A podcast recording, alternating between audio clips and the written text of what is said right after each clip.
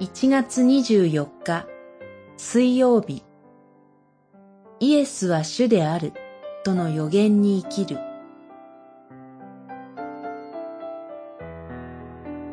コリントの信徒への手紙1、14章愛を追い求めなさい。霊的な賜物、特に予言するための賜物を熱心に求めなさい。十四章一節主イエスは最高の預言者です。キリスト者は最高の預言者イエスに精霊により結ばれて小さな預言者とされています。そして手術の礼拝ごとにその一周に生きるべき予言である聖書の御言葉を与えられ、予言に生きるための賜物、何より精霊を注がれて、主イエスによってこの世の様々な領域に派遣されます。それでは、主イエスによって世に派遣されて何をするのでしょうか。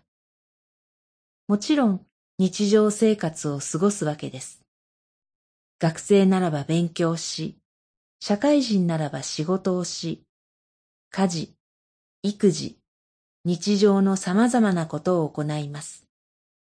その点、未信者の方々と同じですが、決定的に違う点があります。